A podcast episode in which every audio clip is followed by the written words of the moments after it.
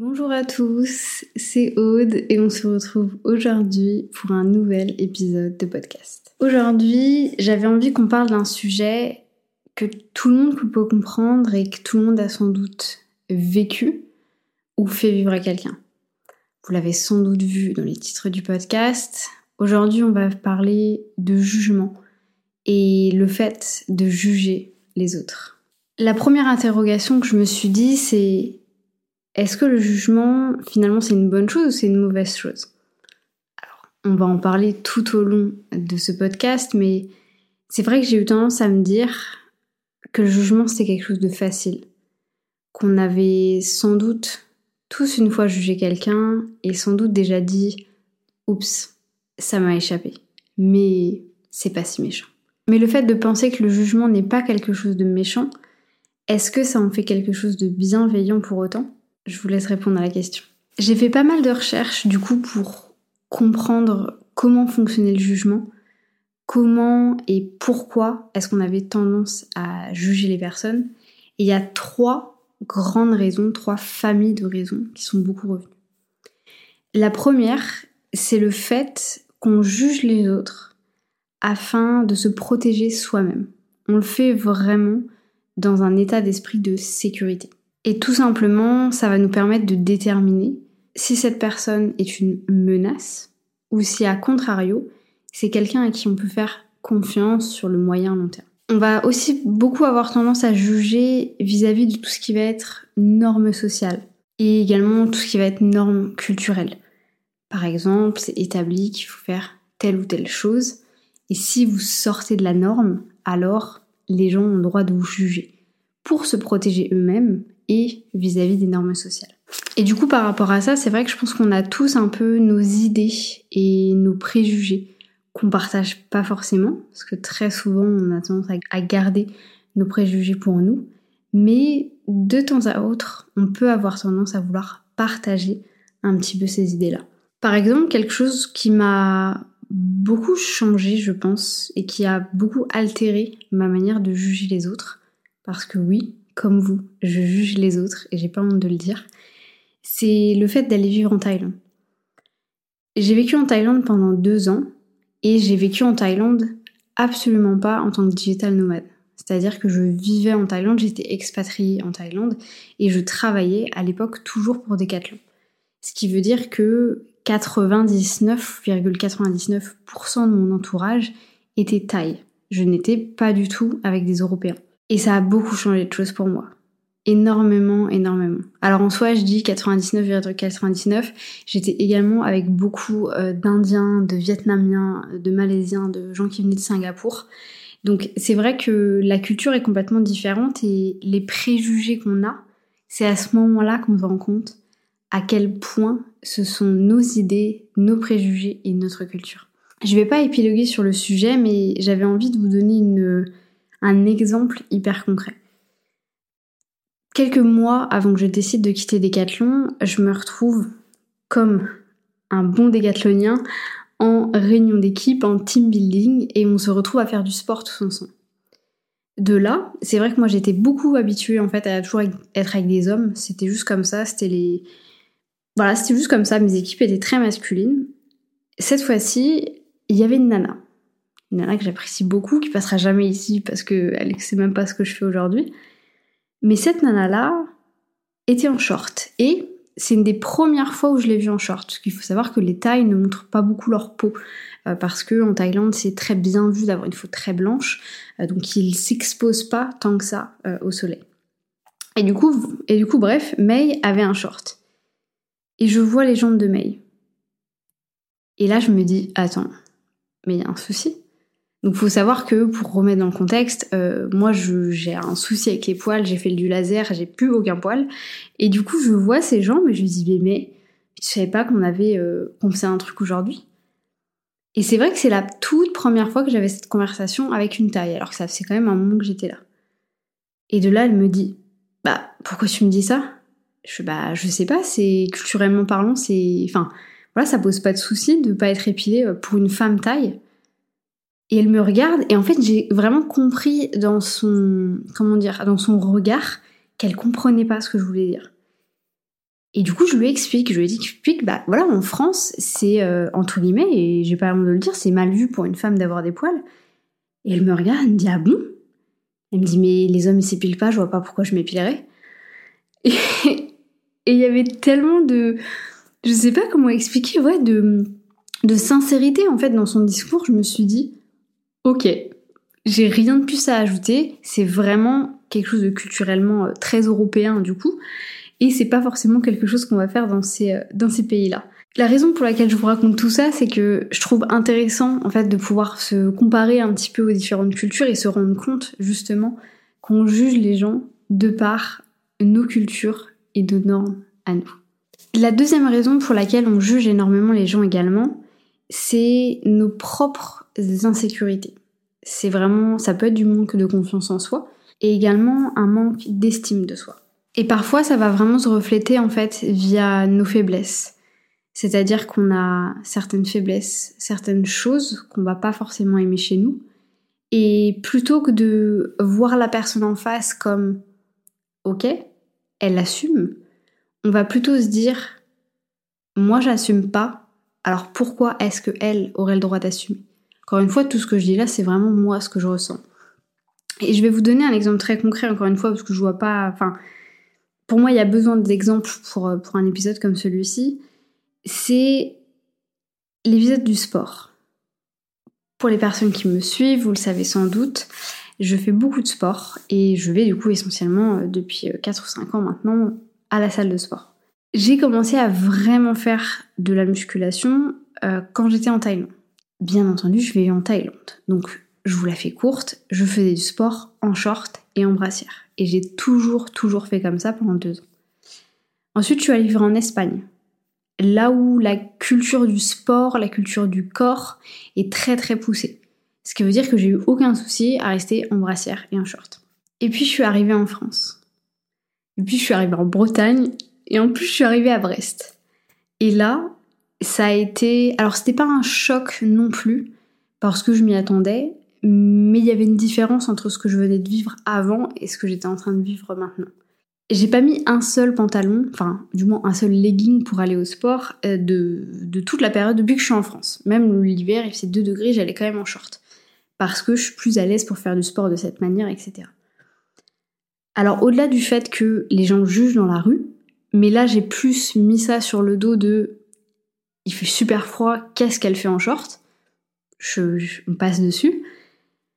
À la salle de sport, c'est vrai que je m'attendais un petit peu à ce que ce soit les hommes qui aient euh, des regards déplacés. Eh bien, pas du tout. Alors, en soi, peut-être que certains d'entre eux ont capté que mon mec était dans le coin, c'est possible. Mais au-delà de ça, les personnes qui m'ont le plus jugé de par leur regard, non pas des remarques euh, verbales, ce sont les femmes. Et vraiment, c'est encore aujourd'hui, ça me choque. Alors après, il y a aussi peut-être la cause de euh, j'ai une trentaine d'années, elles en ont 20. Enfin, honnêtement, j'en sais pas, je, cherche pas plus que ça. Faudrait que j'en discute avec elles à l'occasion. Mais il y a vraiment ce jugement de qu'est-ce qu'elle fout en short. Nous, on est toutes en legging, en t-shirt. Enfin, il y a vraiment ce jugement-là. Et pourquoi est-ce que je vous partage cette anecdote? C'est parce que je l'ai vécu encore plus fort la semaine dernière quand une femme est arrivée avec son mari et qu'elle a vu où son mari s'était positionné. Et là, vraiment, je l'ai ressenti parce qu'elle m'a regardé, elle a dit quelque chose à son mec. Enfin, voilà, la situation était telle que j'ai bien compris ce qui se passait. Euh, il ne pouvait, lui, se mettre que là par rapport à ce qu'il devait faire. Donc, c'est-à-dire, moi, j'étais dos à lui. Je vous la fais courte, en train de faire des squats.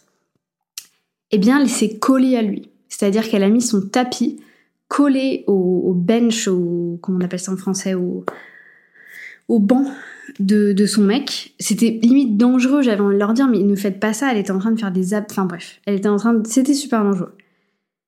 Et je me suis dit, mais pourquoi elle fait ça? Vraiment, ça m'a choqué. Et je l'ai entendu, parce que je pense que ça. Enfin, je, je mets ma musique très fort, donc ça devait s'entendre que j'avais de la musique. à un moment où ça s'est coupé, parce que je, je filme en fait mes exercices pour ma coach, bref. Je l'ai entendu lui dire, ne regarde pas ses fesses. Et c'est là, et c'est là d'où m'est venue en fait l'idée de faire ce podcast parce que je me suis dit mais je vais pas moi juger cette personne parce que je ne comprends pas ce qu'elle vit parce que potentiellement du coup ça fait partie de ses insécurités. Mais j'ai trouvé l'exemple hyper intéressant de cette partie justement de, se sentir pas sûr de soi et du coup de le reporter vers son conjoint ou vers quelqu'un d'autre. Si je vous explique cette histoire, c'est pas pour juger la personne dont je viens de vous parler.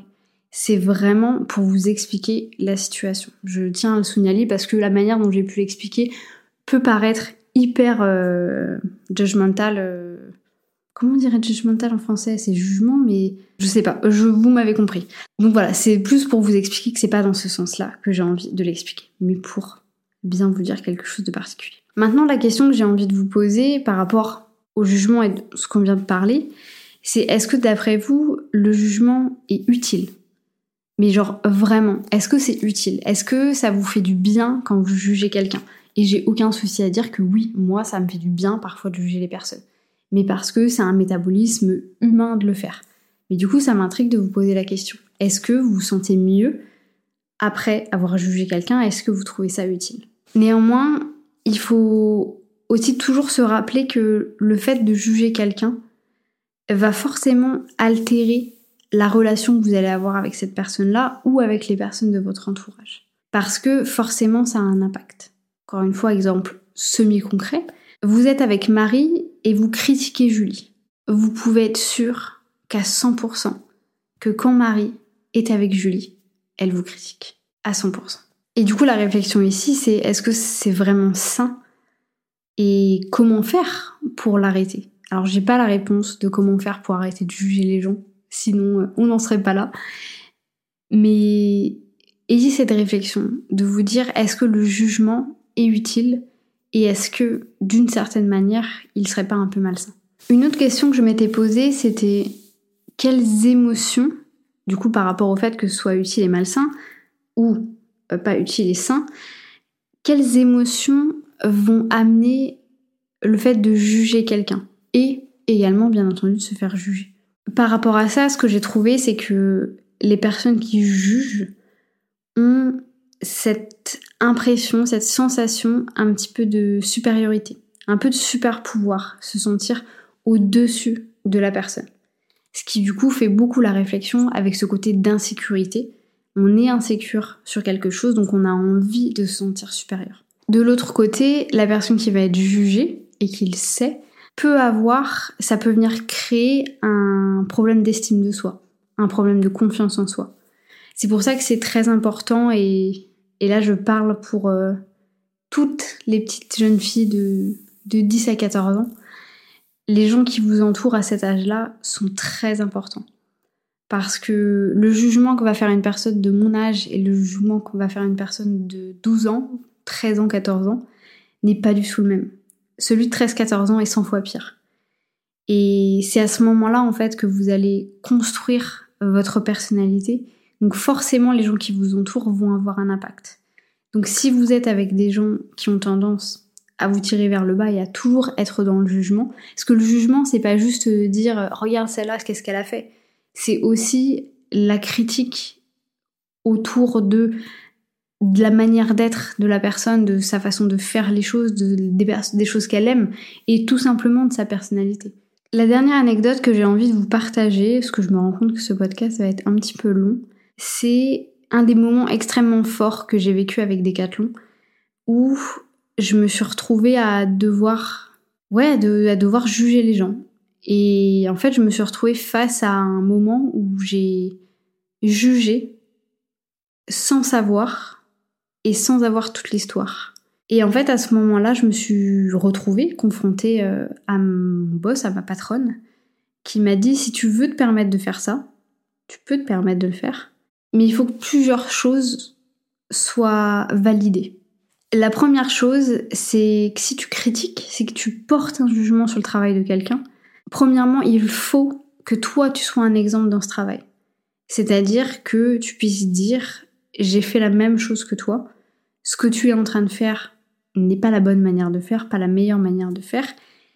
Et la deuxième chose, c'est d'apporter une solution.